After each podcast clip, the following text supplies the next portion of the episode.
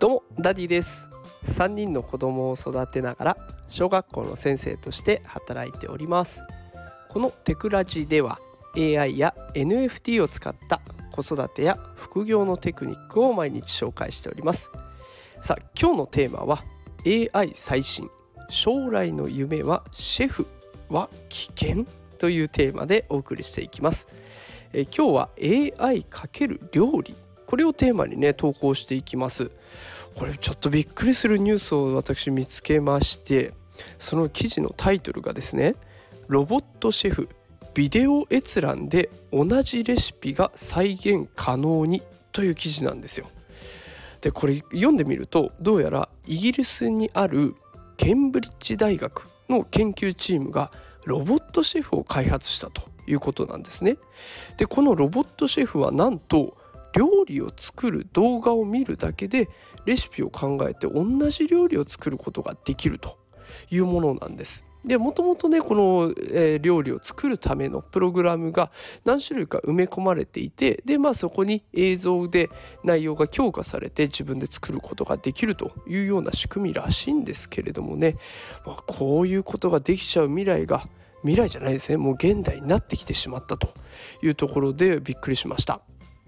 でもこれまでにも AI がさまざまな職業専門職と言われていた人たちの仕事をね民主化しています。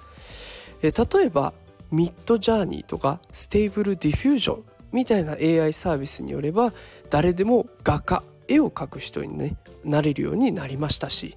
あとは今話題のチャット GPT これで誰でも作家とか翻訳家とかあとはプログラマーとかなれるようにしてくれたんですね。そして今度は料理人ですね。これまでの料理映像っていうのがねこれまで作られてきた料理を映像にしてまとめておけば増えれば増えるほどロボットが強化されると。でそうなるとですよ。最終的にはイタリアン専門のロボとかフレンチロボとか中華ロボ和食ロボって料理に合わせたロボットが多く開発されていくんじゃないかなっていう未来も簡単に想像できちゃいますよね。だから将来の夢はシェフになりたいんだって言ってるお子さんきっといらっしゃると思うんです。私のうちの子供も言ってます。ね。でそういう子たちがね今無邪気に言ってるんですよ。ピカピカしたキラキラした目で言ってるんです。だけど今の現状